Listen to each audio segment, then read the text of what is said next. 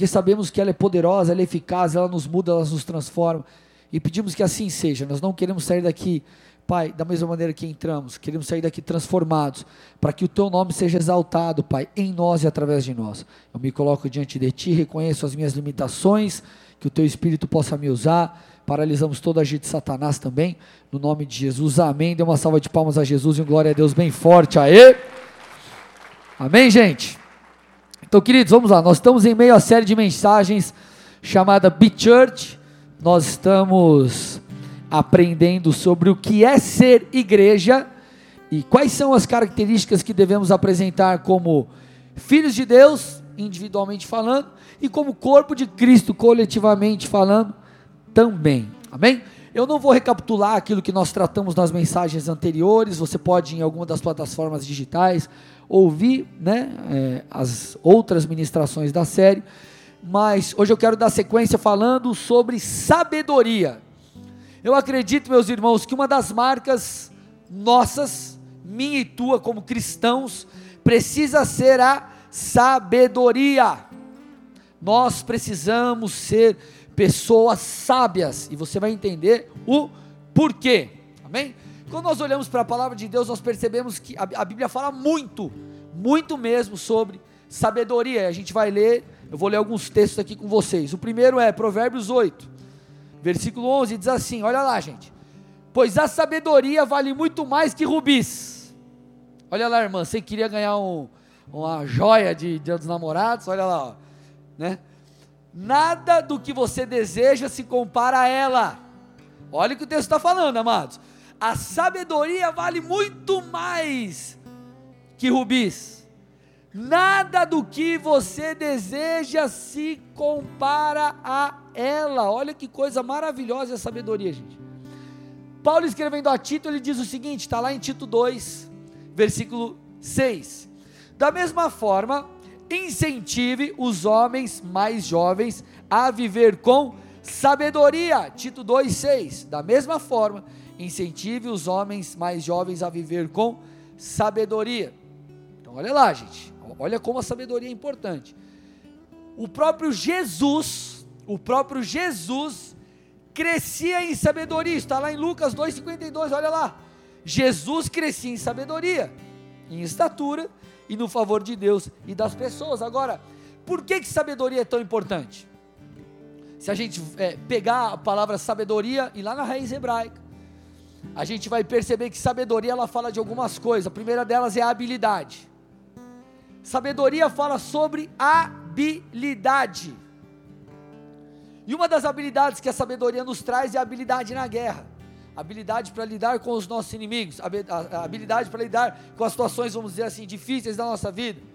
A, a, a sabedoria, ela fala sobre é, essa sabedoria no administrar também em você gerir as coisas.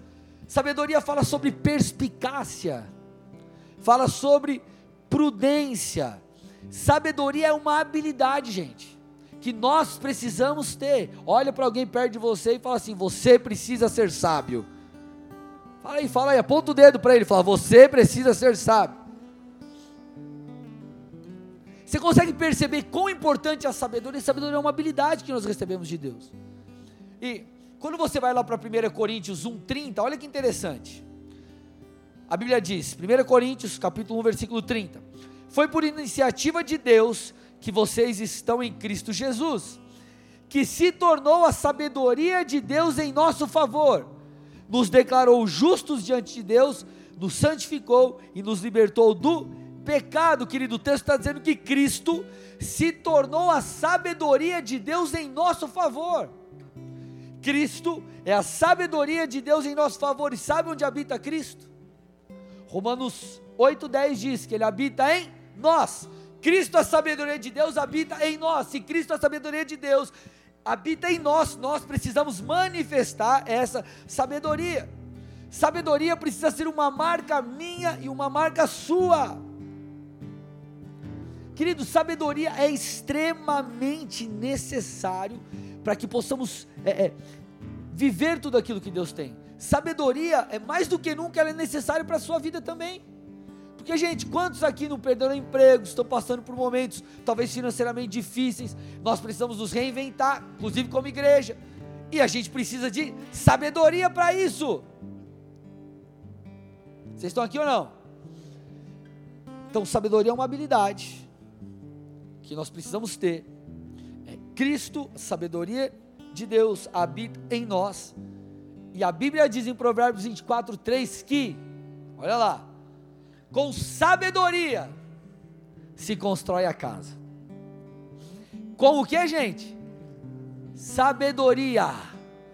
Casa, aqui, ele pode representar a sua vida espiritual, o seu casamento, o seu negócio, pode tipificar N coisas da sua vida. Para que isso seja construído, você precisa de sabedoria. Cara, quer ter um casamento pleno? Você precisa de sabedoria. E principalmente homem, né? Aleluia. Casa irmãs, glória a Deus. Nenhum, nenhum irmão vai dar um glória e concordar com o pastor, estão com medo né, da mulher, né? Então tá tudo certo, beleza. O ministério que flui. Você precisa de sabedoria para se reinventar, para os seus negócios, enfim.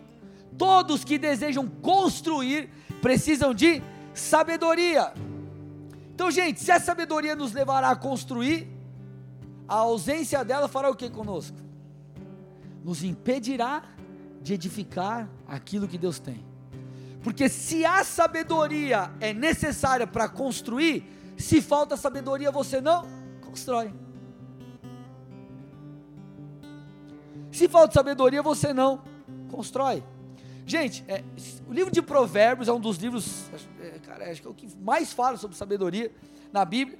E Provérbios 5, ou melhor, Provérbios 4, do vers os versículos 5 ao 13, olha o que a palavra de Deus diz. Cara, esse texto aqui, eu falei pela manhã, esse texto aqui, se você parar para meditar nele, anotar, grifar e prestar atenção, cara, você fica uns bons minutos aqui, porque ele é muito profundo. Ele diz assim, ó: adquira sabedoria e aprenda a ter discernimento. Não se esqueça de minhas palavras, nem se afaste delas. Não abandone a sabedoria, pois ela o protegerá. Olha lá, gente. Ame-a e ela o guardará. Adquirir sabedoria é a coisa mais sábia que você pode fazer. Em tudo mais, aprenda a ter discernimento.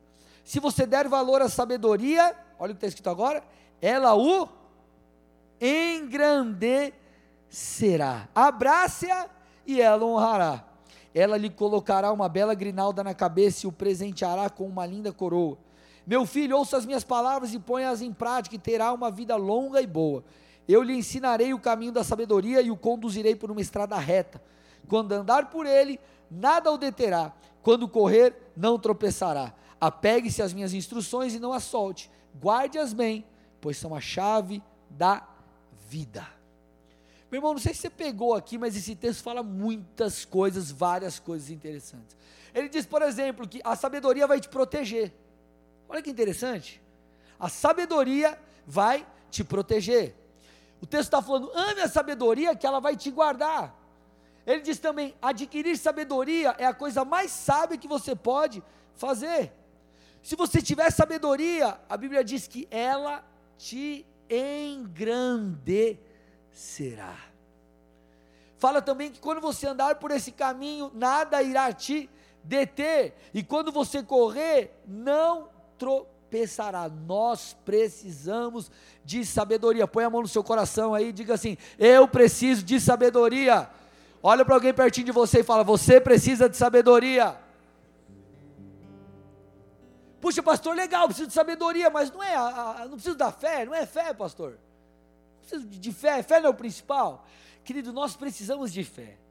Só que nós precisamos não só de fé, nós precisamos de fé e sabedoria. Gente, Olha, olha que interessante. Mateus 17, 20 diz assim: Ele respondeu: Porque a fé que vocês têm é pequena. Eu asseguro que se vocês tiverem fé do tamanho de um grão de mostarda, poderão dizer a esse monte: vai daqui para lá, e ele irá. Nada será impossível para vocês. Gente, a fé, ela nos faz alcançar muitas coisas que são impossíveis a olhos humanos fé nos leva a conquistar coisas que nós muitas vezes não imaginávamos, ou imaginávamos, críamos, mas cara, era distante demais. Então Deus, pela fé, Ele opera grandes coisas em nossas vidas. A fé, ela te leva a conquistar. Só que se você não tiver sabedoria, você não, você não irá construir. Fé e sabedoria são coisas que se complementam. A fé te leva a conquistar, a sabedoria te leva a construir, são coisas diferentes. Vocês estão aqui comigo ou não? Sim ou não, gente? Vamos lá. Amém? Você pode casar, casar é uma conquista, sim ou não? Quem está solteiro aí? O Dani do áudio está solteiro. Chegou hoje engomadinho, antes vinha de bermudinha, agora calça jeans, camisa, um pullover por cima. Ó, fala a Deus, ó os irmãos ajudando aí. Aleluia, glória a Deus. Você pode casar e casar é uma conquista. Só que se você não tiver sabedoria, você não constrói um casamento pleno. Está aqui comigo ou não? Você pode iniciar uma cela, um chamado, um ministério, uau, conquistou. Mas se você não tiver sabedoria, você não vai frutificar. Você pode montar um negócio e você ora e clama, Deus te dá um sonho, te dá uma visão, te dá um projeto, e Deus traz o recurso e você, uau, monta o teu negócio. Só que se você não tiver sabedoria para administrar, gerir, enfim, fazer acontecer, sabe o que vai rolar? Vai quebrar rapidinho. A fé gera conquistas, a sabedoria te leva a construir. Vocês estão aqui, gente, mesmo ou não? Pessoas quebram empresas, destroem casamentos por quê? Porque não tem sabedoria. Conquista sem sabedoria é a receita para frustração. E por que frustração? Porque você conquista e você coloca todo o teu coração e você fica todo feliz. E aí não tem sabedoria, pum, tudo ruim, vem, vira, vira ruína. E aí você se frustra. E muitos colocam a culpa em Deus. Deus, mas o Senhor abriu essa porta, o Senhor me deu um sonho, me deu uma visão, me deu essa mulher, me deu esse chamado, me deu esse negócio e agora eu perco tudo. Ei, Deus te deu, você creu, Ele fez. Agora, você precisa ter sabedoria para fazer a sua parte. Você não é um robô, eu não sou um robô. Nós precisamos cooperar com Deus, nós somos cooperadores na obra dele em nossas vidas. Vocês estão comigo aqui, amados? Então a sabedoria, ela te levará a construir. Fé sem sabedoria, querido, vai te fazer perder aquilo que foi conquistado. Quando você olha para Salomão, você percebe a oração que ele faz. Salomão assume o reinado de seu pai Davi. E, cara, pensa numa resposta. Você ser o sucessor do rei Davi. Cara, é, não é moleza não. O que, que ele pede a Deus? Está lá em 2 Crônicas 1,10 Dá-me sabedoria. Dá-me sabedoria e conhecimento para que eu possa liderar essa nação, pois quem pode governar esse grande povo? Deus me dá sabedoria, eu preciso de sabedoria, sem sabedoria não vai adiantar, querido, Davi, é, Salomão já seria colocado numa condição de rei, ele já havia, entre aspas, conquistado algo, mas ele precisava de sabedoria para governar o povo, sem sabedoria não há governo, um governo que de fato constrói a vontade de Deus, que, que, que faz com que a, a, aquilo que o Senhor tem aconteça. E você conhece a história, sabe que Deus dá sabedoria e muitas outras coisas a mais para Salomão. Então nós precisamos entender a importância da sabedoria. Cara, a gente tem que ter como marca na nossa vida a sabedoria. Agora, o interessante nisso tudo é que a sabedoria está à nossa disposição. Você tinha que dar um glória a Deus agora, tá? Eu vou falar de novo, vamos voltar, volta, vou falar, você tem que dar um glória a Deus. O mais interessante nisso tudo é que a sabedoria está à nossa disposição. Oh, aleluia, que bom que foi espontâneo. Olha o que a Bíblia diz, gente, Tiago 1,5.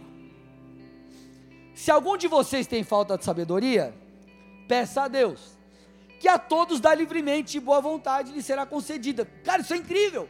O texto está falando, ei, você não tem, você precisa de sabedoria? Sabedoria para construir seu, seu casamento, seu namoro, é, é, seu negócio, sua família, enfim, ministério. Pede a Deus. Pede a Deus que Ele vai te dar. Ele te dará sabedoria. Gente, isso aqui é maravilhoso. Nós temos como acessar a sabedoria.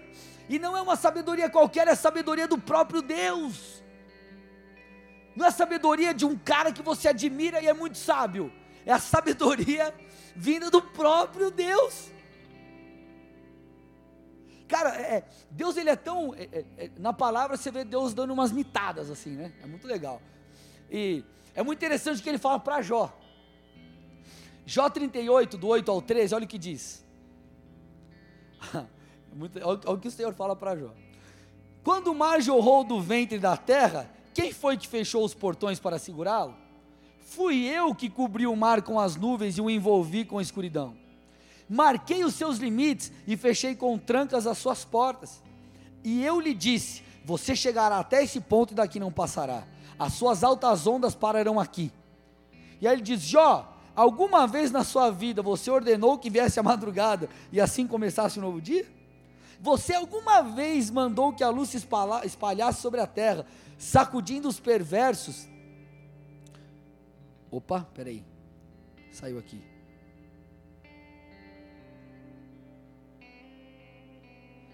Você alguma vez mandou que a luz se espalhasse sobre a terra, sacudindo os perversos e os expulsando dos seus esconderijos? Cara, olha o que Deus falou para Jó: Ei, Jó, eu sou Deus, cara. Você já fez algumas coisas dessas aqui, Jó? Ei, Jó, eu sou Deus. Eu sou Deus. Querido, não existe ninguém igual a Deus e Ele pode nos dar sabedoria, uma sabedoria divina, uma sabedoria maravilhosa, porque na verdade Cristo é a sabedoria de Deus em nós. Agora, a questão, é, existe, é, existe um outro ponto aqui. Ele vai nos dar sabedoria, glória a Deus, isso é maravilhoso, uau! Entendemos que precisamos de sabedoria, foi a primeira coisa.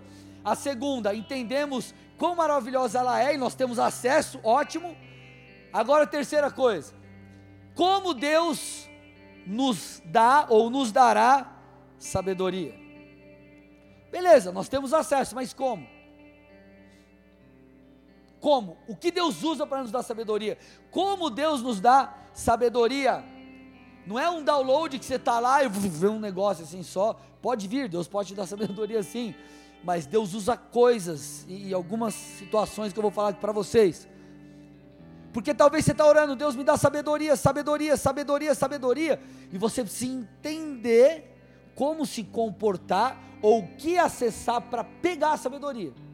Então Deus nos dá sabedoria, eu quero falar sobre três coisas hoje. Três coisas hoje. E a primeira delas é conhecimento. Quer ser sábio? Busque conhecimento. Busque entendimento. Conhecimento é uma das formas através das quais Deus nos dá sabedoria. Olha o que diz Provérbios 3,13. Provérbios 3,13. Como é feliz o homem que acha sabedoria, o homem que obtém entendimento. Uma outra versão diz: o homem que obtém conhecimento. Gente, se queremos ser sábios, precisamos adquirir conhecimento. Agora, conhecimento é diferente de sabedoria, amém? Conhecimento. Lembra que nós lemos? O que é sabedoria? É uma habilidade. O cara sábio, ele, ele, ele é, é como se fosse, ele aplica a sabedoria, é algo aplicável, sabedoria aplicável. Só que é diferente de conhecimento. Conhecimento é informação, amém? Conhecimento é diferente de sabedoria. Porém, Deus vai usar muitas vezes o conhecimento como fundamento para a sabedoria. Ele usará muitas vezes o conhecimento como base para te dar sabedoria. O conhecimento, ele muitas vezes será a matéria-prima de Deus para te tornar alguém sábio. Vamos lá, dar um exemplo bíblico aqui. É, quem aqui já percebeu que às vezes numa, numa briga, né? Eu sei que nenhum casal aqui briga, né, em casa, discute assim, vou imaginar, mas vou imaginar que brigasse, né? Brigasse. Já percebeu quando alguém aí que você conhece brigou, discutiu, e às vezes, poxa, o marido falou alguma coisa, aí a mulher. Não, vamos inverter, né? Porque geralmente é a mulher que briga com o homem, então vamos inverter. A mulher vem solta os cachorros em cima do homem, não sei o que, e fala. Aí o cara olha e fala: me perdoa, meu amor. Fala com aquela voz doce, mansa e suave, né, que nós sempre fazemos. O que, que acontece? Qual é a tendência, brincadeiras à parte? A, a, o, o, nível da parada diminuir, a, o fogo ali baixar um pouco, sim ou não? Alguém vem e começa a falar alguma coisa, o outro, puxa, é verdade, desculpa, errei, foi mal. Tum, baixa. Sim ou não? Não é verdade, gente? Isso acontece. Agora, como que nós, por exemplo, pastores, vocês, líderes, enfim, nós orientamos é, as pessoas? Por que, que nós orientamos as pessoas a isso? Provérbios 15, 1. A resposta calma desvia a fúria, mas a palavra ríspida desperta a ira. Se um falha e o outro taca mais fogo, é, mas você não sei o que, lá em 83 e não sei o que, ah, mas você lá em 52, cara, já era. Aí o bagulho explode, é jogar gasolina no fogo.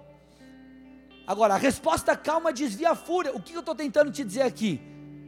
Uma informação te dá sabedoria na resolução de um problema, na resolução de um conflito, na construção do seu casamento. Vocês estão aqui comigo ou não, amados? Presta atenção em algo. É, muitas vezes, quando você vai aconselhar alguém, orientar alguém, o Espírito Santo, você já deve ter passado por isso. Vem um versículo na sua mente, vem algo e você pum, fala para aquela pessoa e aquilo ajuda ela. Quem já passou por isso? Né? Vem, vem um texto, alguma coisa, uma parábola, alguma história bíblica. O Espírito Santo vai te fazer lembrar daquilo que você leu. Você leu, ele, pum, está lá a informação, ele pum, vem, tá. Você conhece, então ele te fez lembrar. O conhecimento é matéria-prima para sabedoria. Querido, talvez você está passando um momento financeiramente difícil e você precisa se reinventar. O que você tem que fazer? Buscar informação, cara, do seu negócio, do, do, do seu mercado de atuação. Cara, o que, que eu posso fazer para me reinventar? O que os meus concorrentes estão fazendo? Que ideia que eu posso ter? Você precisa buscar ajuda. Cara, você tem que ter conhecimento, buscar informação. A coisa não vai cair do céu. Vocês estão comigo aqui ou não? É a, a, o conhecimento vai te dar sabedoria. Deus vai usar isso. Querido, entenda algo. A ignorância, ela é o fundamento do fracasso. É um dos fundamentos do fracasso. O que é ignorância? Ignorância é falta de conhecimento. A ignorância, ela é um dos fundamentos do fracasso. Dificilmente você vai ser bem sucedido, você vai abundar naquilo que Deus tem, sem conhecimento. Porque vamos lá, se eu chego aqui, eu sou pastor, e eu falo sempre, imagina, eu prego essa mensagem todo domingo, toda quinta, todo culto, a mesma coisa. Você vai chegar uma hora e falar, cara, vou embora dessa igreja, pastor, só tem isso para falar? Agora, se eu quero é, construir o meu ministério, se eu quero edificar aquilo que Deus tem para mim, eu quero edificar Cristo em vocês, eu preciso de informação, informação, ser transformados, ter experiências, ler a palavra, o Senhor vai usar isso para me transformar, e eu compartilho com vocês, o conhecimento é matéria-prima para a sabedoria, e aí tem muita gente, porque de verdade, amado, isso é fato, as pessoas, e eu espero que isso não, que não seja assim com você. As pessoas hoje em dia não leem a Bíblia. As pessoas não leem a Bíblia. Cada vez o tempo passa, a gente tem mais facilidade. E se torna cada vez é, menos as pessoas, enfim, que leem a palavra. Se você não lê a palavra, você não conhece o que Deus tem para você, você não conhece o que agrada a Deus, consequentemente você não consegue ser mudado. Você já percebeu que a tua vida ela é transformada? Claro, quando você tem uma experiência com Deus, tudo mais, mas quando você começa a entender o que Deus tem para você, você vem num culto, puxa, entendi isso. Aí você vem no outro culto, puxa, entendi, entendi, entendi, entendi, entendi, entendi, entendi, entendi. O Espírito Santo vai operando, vai usando aquilo, vai te transformando, e você vai sendo mudado, mudado, mudado, mudado e transformado. Você está entendendo o que eu estou tentando te dizer aí, meu irmão? Sim ou não? Conhecimento é, é, é base para sabedoria, sabedoria vai te levar a construir. Conhecimento é também medida de proteção. Olha que interessante aqui. Isso é tanto para o lado espiritual, no quesito espiritual, como no quesito natural. Olha o que a Bíblia diz, lá em Mateus 4, do 5 a 11, a tentação de Jesus. Acompanha comigo aí. Então o diabo levou a cidade santa até o ponto mais alto do templo e disse: Se você é o filho de Deus, salte daqui, pois as Escrituras dizem: Ele ordenará a seus anjos que o protejam, eles o sustentarão com as mãos para que não machuque o pé em alguma pedra. Jesus respondeu: As Escrituras também dizem: Não ponha à prova o Senhor, seu Deus. Em seguida, o diabo levou até um monte muito alto e lhe mostrou todos os reinos do mundo e a sua glória. Eu lhe darei tudo isso, declarou. Basta ajoelhar-se e adorar-me. Disse Jesus: Saia daqui, Satanás, pois as Escrituras dizem: Adore o Senhor seu Deus e sirva somente a Ele. Aí o texto diz: Então o diabo foi embora, e anjos vieram e serviram Jesus. Querido, por que Jesus não caiu na tentação? Porque ele tinha conhecimento. Satanás usou a própria Escritura para confundir Jesus. E quantas vezes nós somos enganados? Só para uma voz lá no teu, no teu, na tua, na, no teu ouvido, né, no teu coração. Ah, Deus não te ama, Deus não te quer bem, Deus quer teu mal, qualquer outra coisa parecida. Agora, se você conhece a palavra, o que, que vai acontecer? Você não vai cair nessa mentira. Você vai, opa, ainda que uma mãe se esqueça de um filho pequeno que ainda amamenta, o Senhor diz: Eu não me esquecerei de ti. O cuidado do Senhor está diante de nós. Então você, ó, refuta essa voz. Por quê? Porque você conhece. Se você conhece aí o teu, o teu, o teu negócio, você conhece a tua área de atuação, enfim, o que acontece é dificilmente você vai dar um bote errado. Ou você pode errar, mas o que vai acontecer? A, a, a tua margem de erro é muito menor. Por quê? Porque você conhece, porque você tem informação, porque você tem conhecimento. Então, querido, conhecimento é matéria-prima para sabedoria.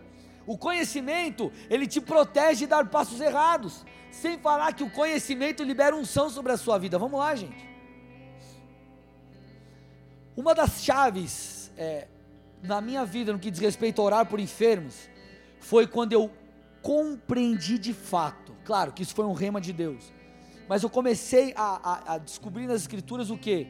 Que Deus queria curar os enfermos. Deus quer curar. Eu vi um texto, eu vi outro texto, e, a, e cara, eu, li um livro, eu escutei um seminário, aquilo foi vindo, pum, entendi. Deus usou aquelas informações para quê? Para gerar em mim sabedoria e me mudar.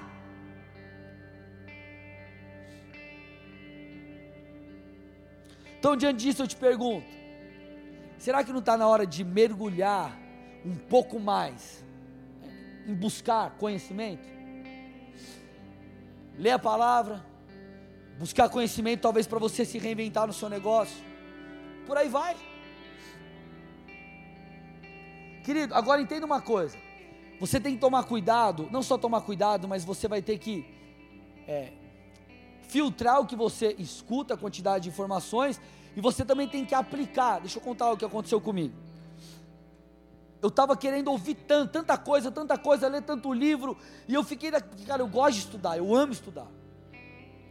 E aí chegou um momento que o Espírito Santo falou para mim, ele falou, filho, você está se tornando um, é como se eu estivesse me tornando um, alguém cheio de informação, e essa informação não fazia nada, não tornava algo aplicável, e eu buscava um monte de coisa, um monte de coisa, e eu, e eu me satisfazia só em ter informação. E quem gosta geralmente de estudar, o cara quer isso. Eu quero ler um livro, eu quero ler dois livros, três livros, quatro livros, é o seminário, cinco, seis, sete, pá, dez. Aí você, uau, quando olha para a sua vida, você está cheio de informação, parece um boizão, mas não mudou nada. Por isso que você tem que fazer o quê? Conhecer e aplicar, conhecer e aplicar, entender e fazer. Nós temos um dos textos aqui que fala, cara, você tem que fazer, cara, você tem que cumprir, você tem que colocar em prática as palavras. E outra, filtra quem você escuta. Aí o Senhor começou a falar comigo, o que, que eu fiz? Eu filtrei. Eu tenho que escutar quem? Meu pastor, meu apóstolo e uma outra pessoa que eu entendo que vai ser bem na minha vida. Porque se eu querer escutar tudo, tem muita coisa interessante. Entenda uma coisa, amado, deixa eu te ensinar um princípio espiritual. Por que, que a gente sempre bate nessa tecla de você ouvir o teu pastor? Não é porque eu quero que você entre lá e escute as minhas mensagens, eu tenho um monte de play lá no Spotify. Pelo amor de Deus, não é isso. Você precisa entender os princípios espirituais. O maior sempre abençoa o menor. Meu pastor, ele está indo para o 21 livro dele escrito. Se eu escrever 40 e meu pastor parar no 21, eu nunca vou ser maior que ele. Ele é meu pai. O servo nunca é maior que o seu senhor. A bênção sempre vem de cima para baixo. E se eu não me submeto a minha paternidade, se eu não me submeto a quem está acima de mim, eu não recebo a bênção. A bênção vem da cabeça, escorre pela barba e, e vai até lá embaixo. Nunca é o inverso. Não sei se você já percebeu isso, mas eu já vivi de eu chegar a falar algo com o meu pastor, comentar algo, e ele, muitas vezes, ele, às vezes ele não fala algo que eu não. Que, nossa, meu Deus, que revelação que ele trouxe que eu não sabia. Só que ele é meu pai, como ele é autoridade sobre a minha vida, quando ele fala algo diferente acontece. Porque a unção é a autoridade. É diferente, irmão. Pastor Fabinho é meu amigo, meu brother, vira e mexe, está lá em casa, é vizinho, mora na rua do lado. Ô Fabinho, vem tomar um café em casa, acho que toda semana a gente está junto. Ele pode me falar uma coisa e meu pastor fala a mesma, é diferente quando meu pastor fala, porque ele é meu pai. Por isso que a gente fala, cara, escute a tua paternidade, esteja debaixo da autoridade espiritual. Vocês estão aqui ou não, gente? Então nós precisamos disso. Voltando aqui, precisamos buscar conhecimento. Cara, você quer, precisa se reinventar, vai buscar informação. Cara, o que, que, você tem que fazer? Cara, sei lá, você tem que agora ir para o e-commerce. Cara, busca, vai, assiste coisa, investe, faz sua parte, busca informação. Porque senão você vai se frustrar porque não deu certo e vai acabar colocando a culpa em Deus. Ah, mas Deus que me deu um negócio. Cara, Deus te deu um negócio. Mas, cara, ele, você tem que ter sabedoria, você tem que construir. Deus vai fazer a sua parte, ele vai fazer a dele. Vocês estão aqui comigo ou não? Meu pastor fala sobre algo muito interessante, que é o atestado de limite. E se você não buscar conhecimento, você vai assinar um atestado de limite, você vai parar. Como eu disse, eu como pastor, eu preciso sempre estar correndo. E você vai estar aqui atrás de mim. E eu sempre tenho que estar puxando a fila. Vambora, vambora, vambora, vambora, vambora. Ninguém segue um líder parado. Porque se eu parar, você vai chegar aqui, você vai olhar e vai falar: ih, parou no tempo. Ou você vai me passar, ou você vai me largar. Você não pode assinar um atestado de limite, você tem que continuar crescendo.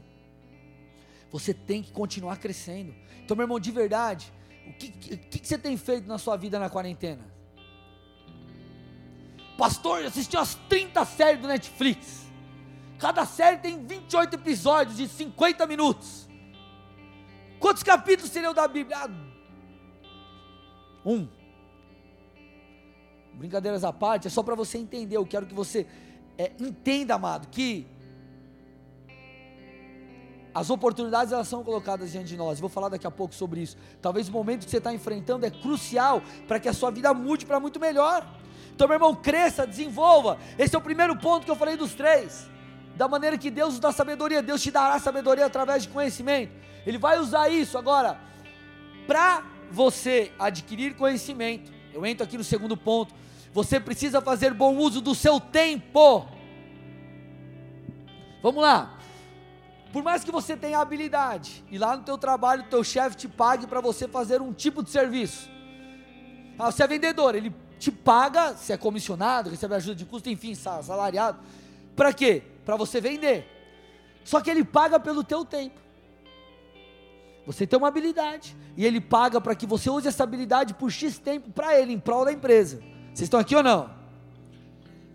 O maior lutador de todos os tempos, jogador de todos os tempos, é, é, sei lá, nadador de todos os tempos. O cara não conquistou a medalha da Olimpíada, o cinturão, o troféu, pagando. Ele chegou lá e falou: Ó, oh, vou dar aqui 10 milhões de dólares, você me dá aqui o troféu de melhor jogador do mundo, cinturão de campeão da, do torneio lá, não sei do que, enfim. Ele conquistou isso como? Usando o seu tempo para treinar, horas e horas, horas e horas, 10, 12 horas por dia, a fio, a fio, a fio, a fio, a fio, até a coisa acontecer. Entenda uma coisa, amado: para você conquistar uma coisa, você necessariamente tem que abrir mão de outra. Para você adquirir conhecimento bíblico, por exemplo, você tem que abrir mão de assistir seriado, tem que abrir mão de mexer no celular, tem que abrir mão de tempo com a família, para você ter tempo com a família, você precisa abrir mão de outra coisa. Sempre você perde de um lado e ganha de outro. Agora, qual é o mais importante? Qual é a prioridade? Vocês estão aqui ou não, amados?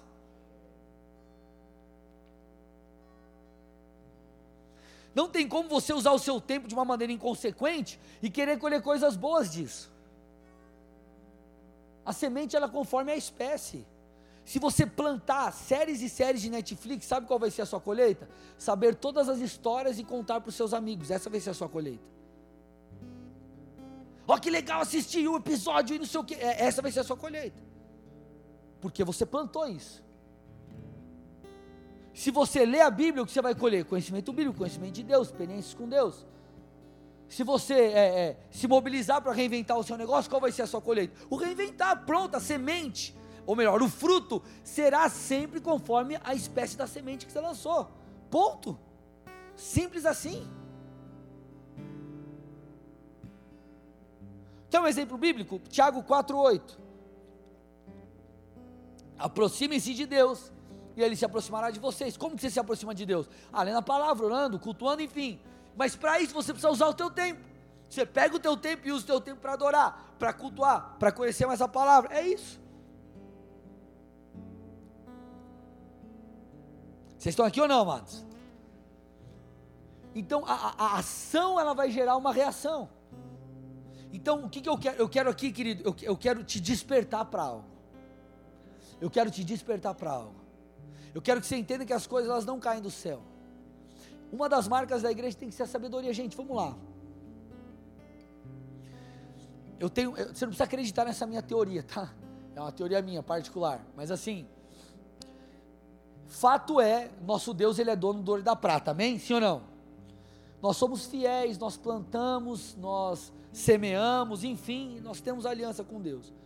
Vamos lá, se nós somos fiéis, servos do Senhor, Ele é dono do ouro e da prata, quem devia ter as riquezas da terra? Hã, gente? Quem? Nós, os crentes, sim ou não? A gente? Agora, por que, que muitos cristãos não são colocados em lugares de destaque, muitas vezes não avançam? É uma, é uma teoria minha, você pode não acreditar. Porque eu acredito que para muitos falta sabedoria. O cara tem muita fé, mas ele não avança porque, porque ele não tem sabedoria, ele não tem expertise, ele não tem habilidade para tal, meu irmão. Corre atrás, cara. Deus está dando um talento na sua mão, Mateus 25, parábola dos talentos. O Senhor chegou e falou assim: Ó, estou te dando cinco talentos, dois e um. Agora, negão, é a tua vez. Eu estou dando a semente para você aí, ó. O que, que eles fizeram? Multi, semeou, multiplicou de 5 para 10. Multiplicou 2 para 4. O outro fez o que? Enterrou a semente. Ele foi chamado de servo mau e negligente. Deus colocou uma semente na sua mão. A, a, o papel de multiplicar é teu, não é de Deus. É meu, não é de Deus.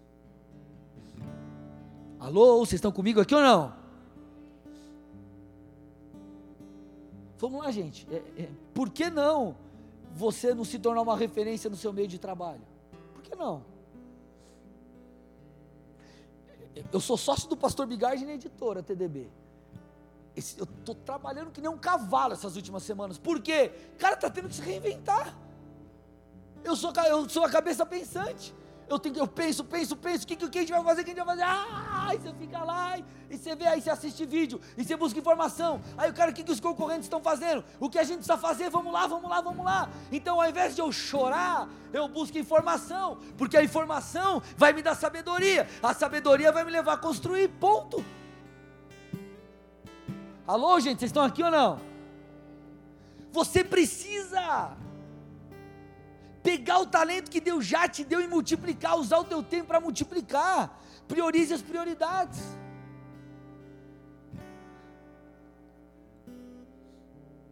Amém? Talvez esse momento seja um momento crucial para você.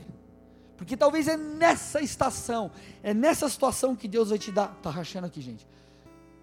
Vai te dar uma chavinha e essa chavinha vai abrir puff, a porta que você queria que tanto fosse aberta. Amém, gente? Precisamos de sabedoria. Agora, terceiro ponto. Falamos que é, precisamos de conhecimento. Para conhecer, buscar conhecimento, precisamos investir o nosso tempo. Tá legal no PA aí? É que aqui está rachando. Se quiser abaixar um pouquinho aqui. É, terceira coisa que Deus usa para nos dar sabedoria. Olhe para olhe alguém perto de você e fala assim: os problemas. Fala para ele aí. Os problemas. Os problemas Deus usa os problemas, os desafios da vida, as dificuldades para dar a você e a mim sabedoria.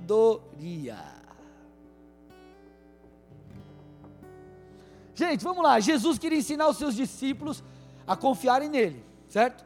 Os discípulos caminhavam com Jesus, mas Jesus sabia, um dia, em um determinado momento, ele seria morto, iria aos céus, e os discípulos né, receberiam o Espírito Santo e precisariam dar continuidade à obra.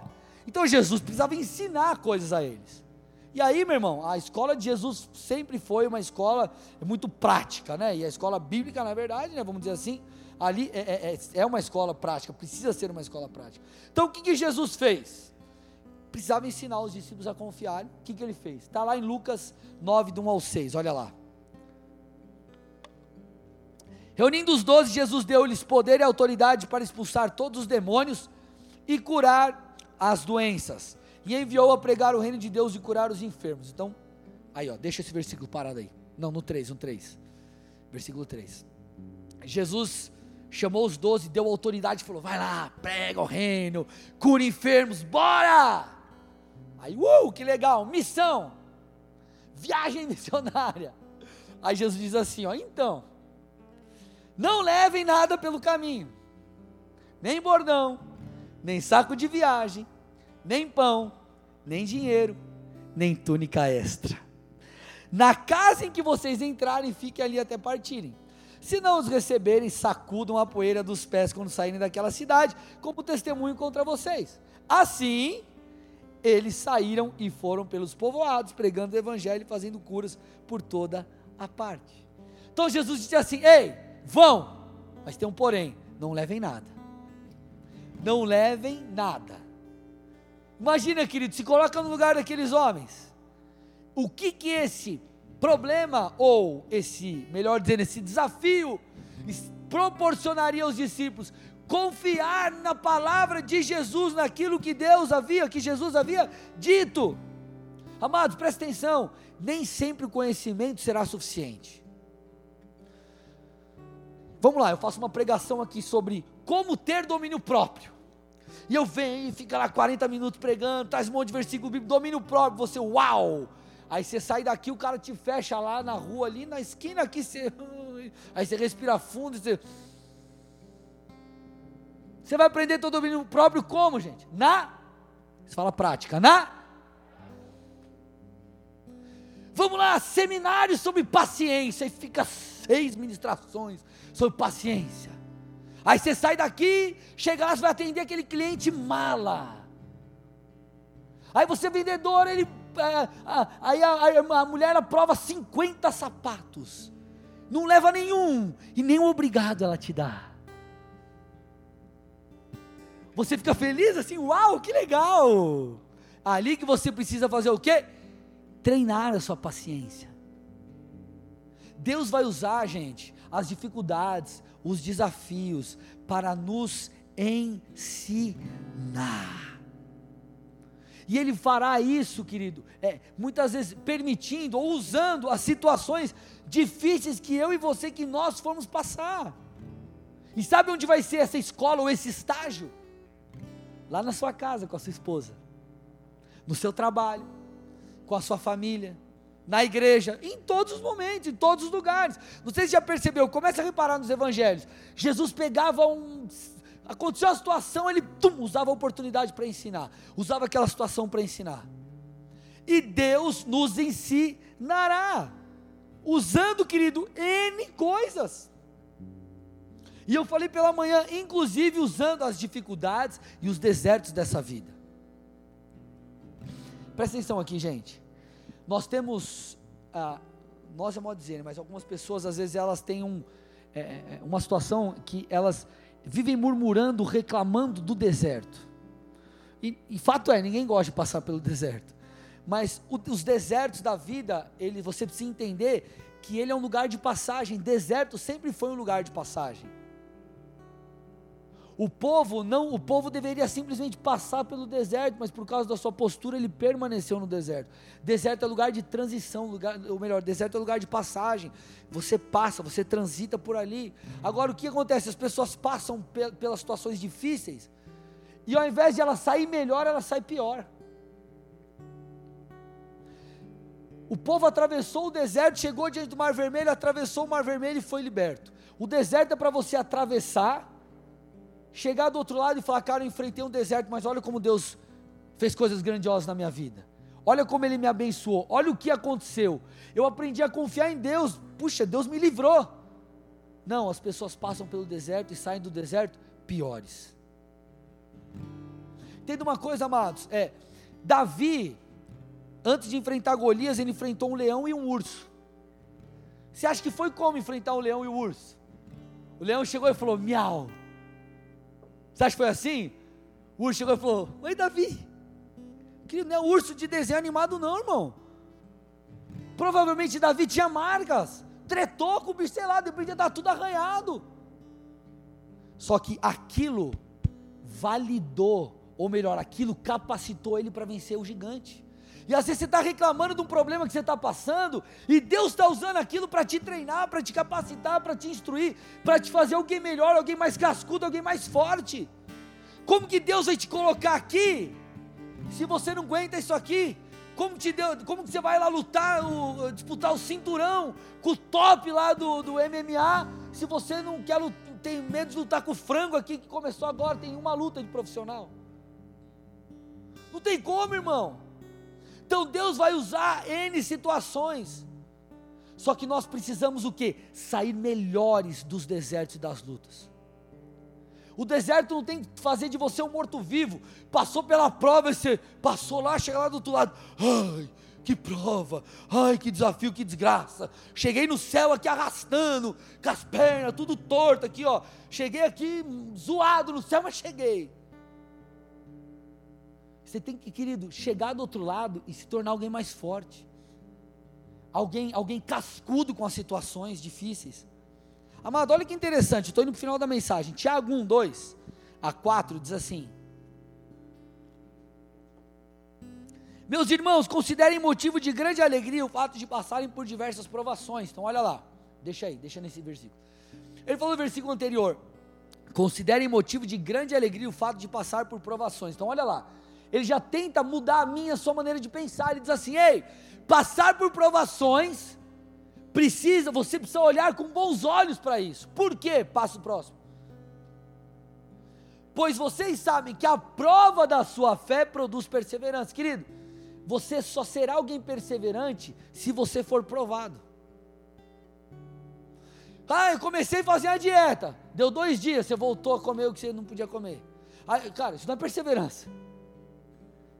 Foi provado, você continuou, você continuou, e continuou, e continuou, e continuou, a prova produziu perseverança.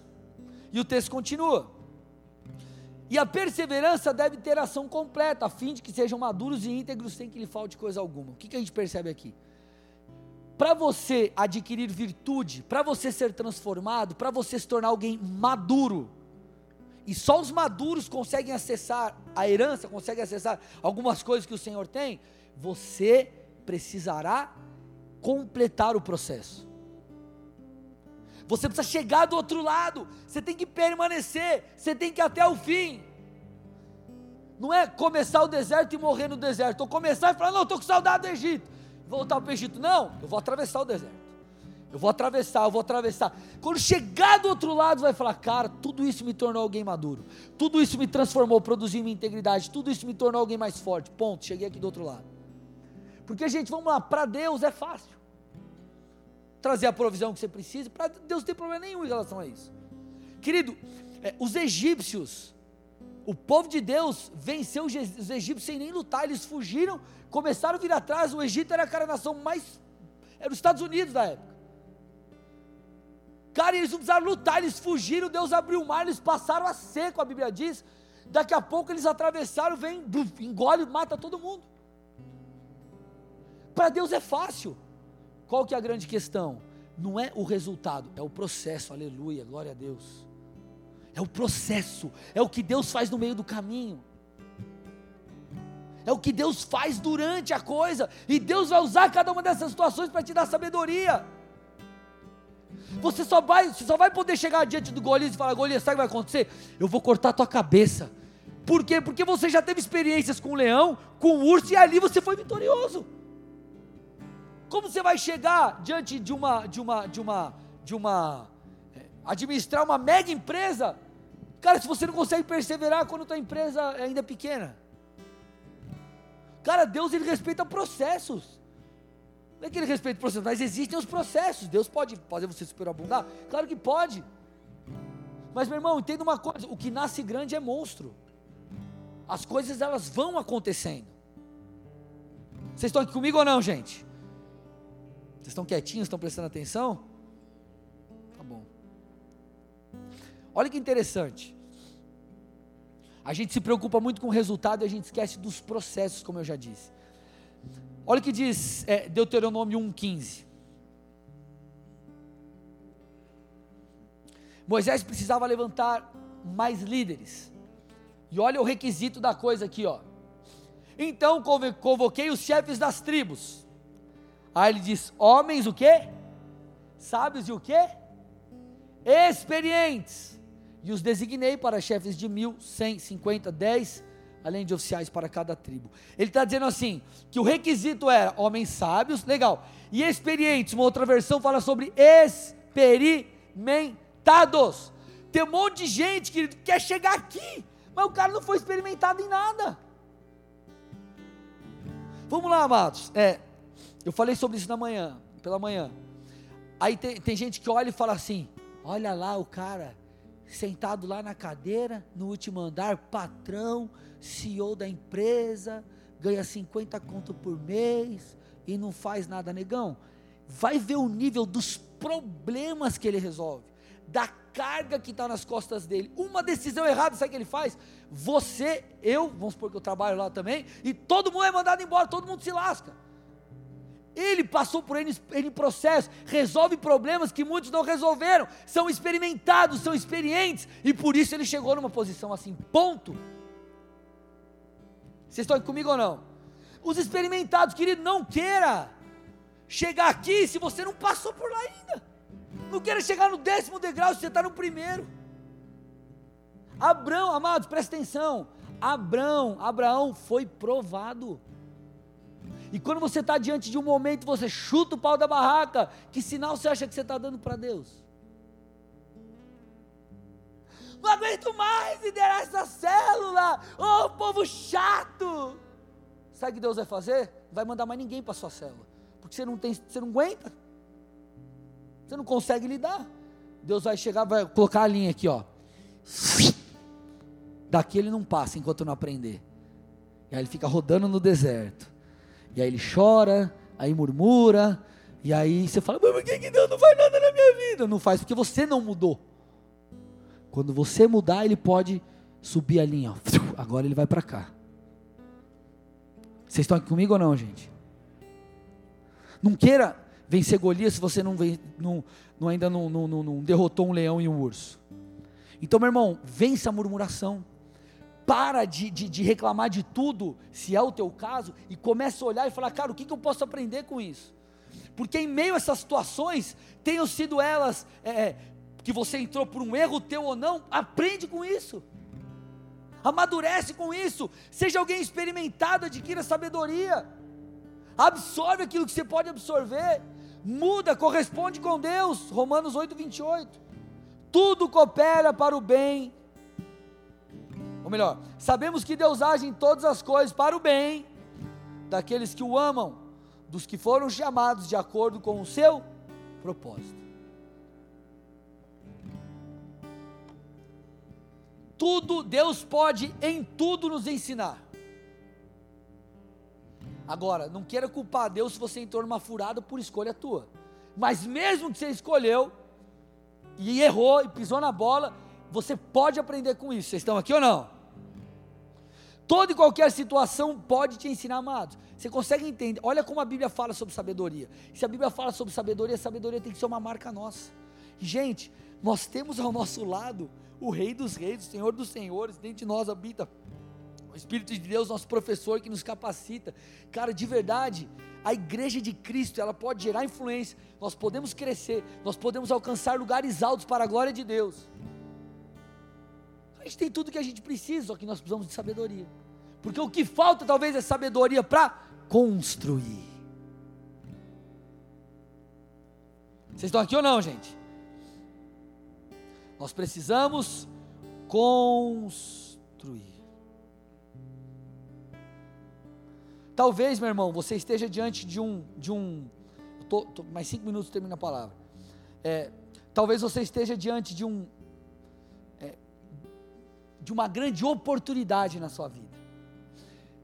Talvez você vai se reinventar no seu negócio. Talvez nós vamos nos reinventar como igreja. Talvez, querido, a gente pode encontrar uma chave que vai abrir a porta que a gente sempre precisou. Você no seu casamento, você na sua, na sua, no seu negócio, nós como igreja, você na sua sala, em qualquer outra área da sua vida. Talvez esse momento seja um momento onde nós vamos realmente ver uma ação de Deus sobrenatural. Agora, nós precisamos de sabedoria. Nós precisamos de sabedoria. E eu te pergunto, você tem buscado isso ou não? Ou você tem sido alguém, ah, tipo, deixa a vida me levar, e deixa tudo, tudo certo. Deus está no controle de tudo, mas você não faz nada. Agora, tudo isso que nós estamos falando é para que você possa realmente ver resultados na sua vida, ver frutos na sua vida espiritual, na sua vida financeira, no seu casamento. Agora, vamos lá. Quero te levar um pouco mais a fundo para a gente fechar a pregação. E se mesmo você adquirindo sabedoria, e mesmo você se reinventando, você talvez, querido, se, se lascar de tanto trabalhar, de tanto buscar informação, de tanto tentar se reinventar, vou imaginar que você é empresário. E se mesmo diante de todo o seu esforço, você quebrar, o que que você, é, como que você vai se portar diante de Deus? Eu quero ir um pouco mais a fundo, eu quero ir um pouco mais fundo agora. Porque, amados, é, nessa série, hoje eu falei de coisas mais práticas, mas eu estou usando esse momento final para voltar um pouco. Nós estamos voltando o nosso coração, nós estamos alinhando o nosso coração com o Senhor. Nós falamos sobre é, é, é adorar a Deus de dentro para fora, sobre alinharmos a nossa vontade com a vontade de Deus, e essa é uma realidade. E eu vou voltar em algo que eu falei desde o começo: Deus não é um amuleto, Jesus não é um amuleto. Eu te pergunto, e se você se reinventar, se você se esforçar, se você der o seu melhor, como você permanecerá diante de Deus?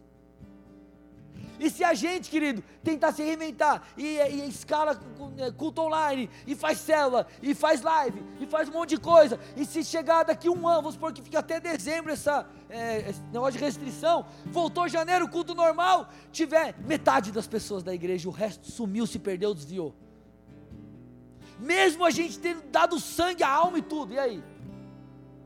O que, que eu vou fazer? Eu vou largar a Deus? Vou dar uma bica no ministério? Vou acreditar que eu não sou alguém chamado por Deus? Eu vou esquecer de Jesus e falar: Deus, você não fez o que eu, você não fez o que eu queria. Eu busquei sabedoria e nada foi construído.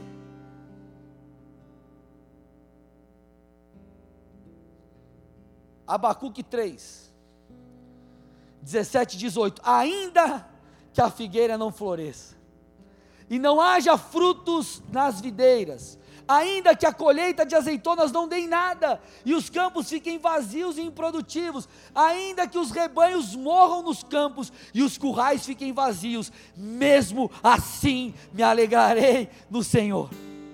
Mesmo assim me alegrarei no Senhor, exultarei no Deus de minha salvação. Vamos lá, amados ainda que você busque sabedoria e se esforce, se tudo der errado. Eu te pergunto, para que você busca Deus? Por que você vem ao culto? Por que você obedece às orientações do Senhor? Nós temos que adorar a Deus porque Ele é e não por aquilo que Ele tem para nos dar. É claro que eu estou aqui, nós estamos aqui é, é, conjecturando algo. Quem planta, colhe. Eu creio que nós colheremos se nós plantarmos, mas e se a gente não colher? Será que eu sirvo a Deus por uma colheita? Será que eu sirvo a Deus para eu ter dinheiro? Será que eu sirvo a Deus por prestígio? Será que eu sirvo a Deus? Não, não, não, não, não cara. É, nós já recebemos tudo que nós precisávamos. Sabe o que é? Jesus como um presente vindo de Deus Pai, morrendo na cruz, ressuscitando. Esse é o nosso maior presente. Ele já fez tudo que nós precisávamos. 1 Coríntios 8, 6. Para nós, porém, há somente um Deus, o Pai, por meio de quem todas as coisas foram criadas e para quem vivemos. E há somente um Senhor, Jesus Cristo, por meio de quem todas as coisas foram criadas e por meio de quem recebemos vida.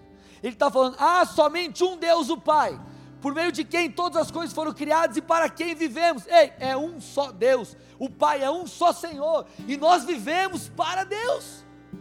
Não importam as circunstâncias, não importam os resultados, Ele continuará sendo Deus, Ele nunca perderá no nosso coração o lugar de honra, o trono, Ele é o primeiro, Ele sempre será o primeiro. Conquistando ou não conquistando, tendo ou não tendo, perdendo ou adquirindo, não importa. Paulo diz: tudo posso naquele que me fortalece, e a gente usa esse texto como é, é, mandinga gospel tudo posso naquele que me fortalece. Eu posso comprar um carro, eu posso comprar a casa. Aí você vai lá e vai assinar o consórcio, você fala, tudo posso, vai sair meu sorteio. E você ora, ora, e não tem problema, pode declarar, meu irmão, estou brincando.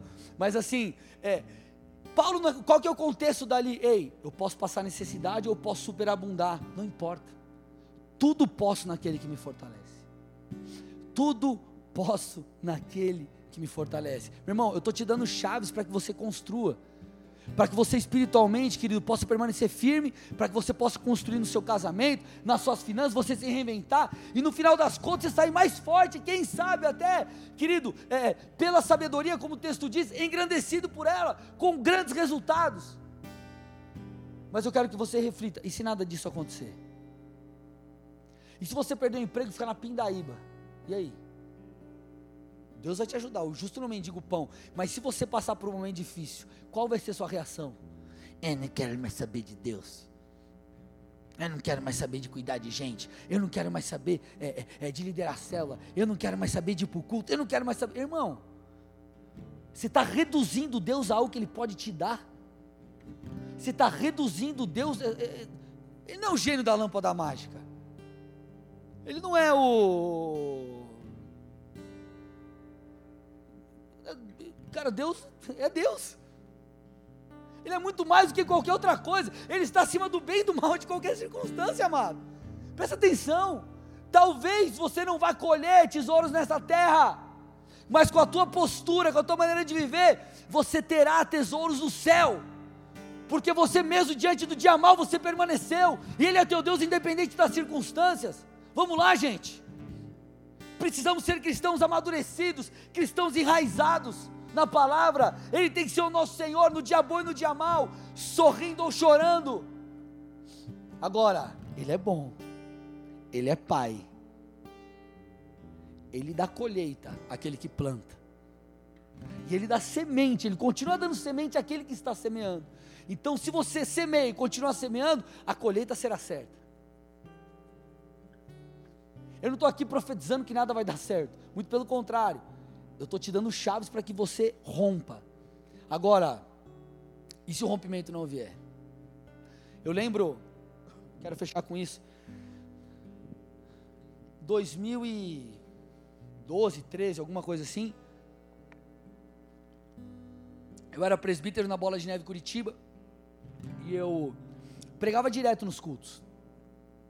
Teve uma situação, o pastor é, é, os presbíteros pararam de pregar e o pastor Brigade colocou os pastores da região metropolitana para começar a ministrar na igreja. Eu, eu, eu lembro que eu falei, meu Deus, eu não vou mais pregar, como, como que vai ser, o que está acontecendo? Assim, né, como que vai ser meu chamado e tal, e tal, e tal. Naquele, naquela, na, naquela, naquela situação o Senhor falou assim para mim, é, mas você me busca porque você quer dar algo ou você me busca porque você me ama? Eu cheguei na conclusão de que eu buscava Deus porque eu amava, mas aquilo me levou a refletir. E eu comecei a perceber, eu falei, cara, peraí, não tem a ver com fazer, tem a ver com ser. Não tem a ver com o que eu posso dar, tem a ver com quem eu sou. Está tá fazendo sentido aí, amados? Então você tem que entender, querido, que a vida cristã é muito mais do que você tem ou deixa de ter. Ela é muito mais do que os seus resultados. Resultados virão, Deus é Pai, Ele vai cuidar de você. Agora, a nossa resposta tem que ser uma resposta de adoração independente da situação. Por isso que eu tenho falado muito sobre viver por princípios, princípios são imutáveis. Princípios não mudam. E você tem que ser alguém enraizado no Senhor. Porque eu posso te falar, mesmo diante do dia mal, se você estiver firmado em Deus, você se sentirá pleno, mesmo diante dessa situação. Dentro do seu coração você estará em paz, porque você vai falar assim, cara, eu estou adorando a Deus, e quando tudo isso passar, você vai olhar para trás e vai falar, Deus, obrigado por eu ter passado por isso, porque tudo isso te fez alguém mais forte. Meu irmão, presta atenção, quando você está no meio, cara, você olha só para aquela onda gigante, mas quando você passar, você vai olhar para trás e vai falar, cara, ela não era tão grande assim, meu Deus é muito maior do que isso. Você foi provado, aprovado, a perseverança foi estabelecida sobre a sua vida, você se tornou alguém maduro, alguém íntegro e show, preparado para a próxima fase. Adquiriu sabedoria, construiu e o resultado vem lá na frente. Vocês estão entendendo, amados? Glória a Deus. Feche seus olhos, cubra sua cabeça. Em nome de Jesus.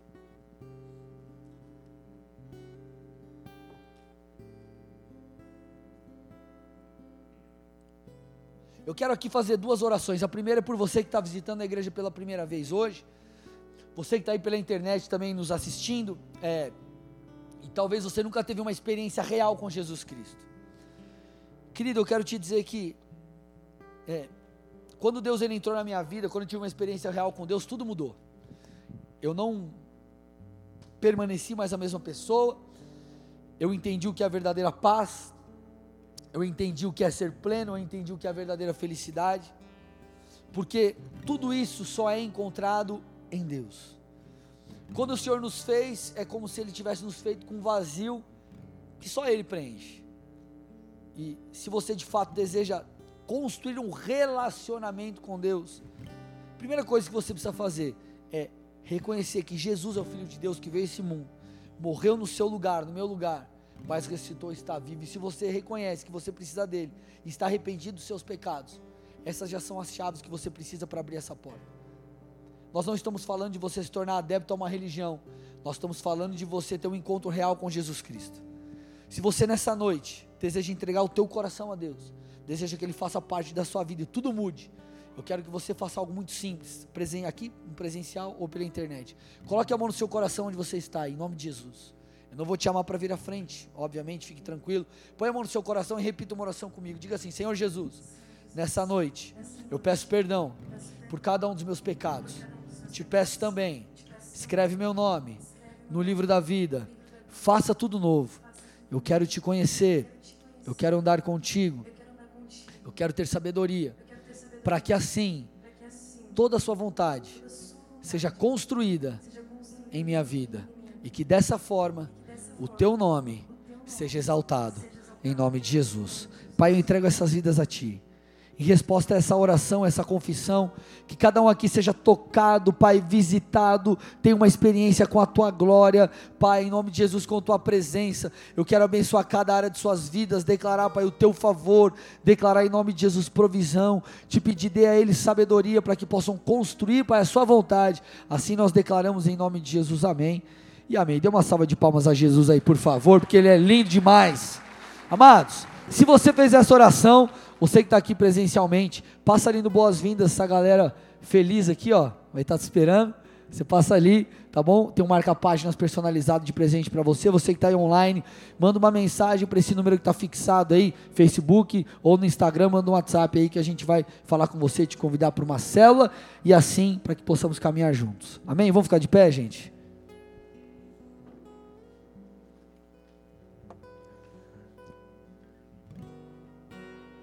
Apaga as luzes para mim, por favor.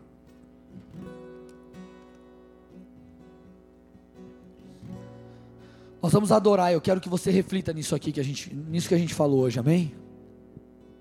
Eu não quero me alongar aqui, mas eu quero que você deixe cada uma dessas verdades